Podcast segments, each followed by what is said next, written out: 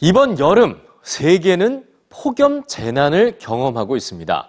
하지만 같은 폭염에도 노약자와 빈곤층은 더 많은 피해와 고통을 받았는데요.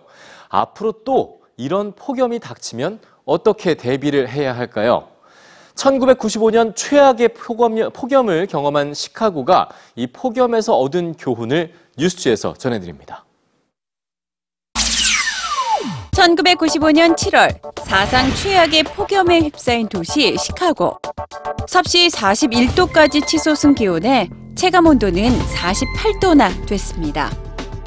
폭염으로 인한 사망자는 점점 늘어나 한 달간 700명 이상이 사망했습니다. 4년 뒤인 1999년 비슷한 수준의 폭염이 다시 시카고를 덮쳤지만 폭염 사망자 수는 크게 줄어들었습니다. 4년 전 폭염에서 얻은 교훈 덕분이었는데요. 1995년 폭염으로 700명 이상의 시민을 잃은 뒤 시카고는 사망자 전원에 대해 연구하기 시작했습니다. 사회 구성원 중 어떤 이들이 폭염에 더 취약한지 단서를 찾아내 재발을 막기 위해서였습니다. 연구 결과 질병으로 침대를 벗어나지 못하는 사람들과 에어컨 없이 지낸 사람들이 폭염에 사망할 위험이 3배 이상 높다는 것이 밝혀졌습니다.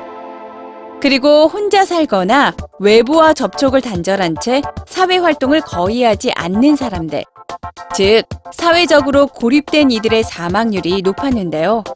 폭염에도 집 밖으로 대피할 엄두를 내지 못했던 사람들입니다. 폭염 사망엔 사회적 원인이 있다는 것을 발견한 시카고 당국은 1995년의 데이터를 바탕으로 폭염 대비책을 세웠습니다. 폭염에 취약할 것으로 예상되는 시민 3만여 명의 집을 일일이 방문해 건강 상태를 확인하는 한편 폭염 대피소를 대폭 늘리고 누구나 언제든지 대피소로 올 수 있도록 무료 셔틀버스도 운행했습니다. 1995년 이후 폭염 속 사망을 방치하지 않은 시카고. 사회의 치밀한 예방책과 대비책이 있다면 폭염은 속수무책의 재난이 아니라는 교훈을 남겨줬습니다.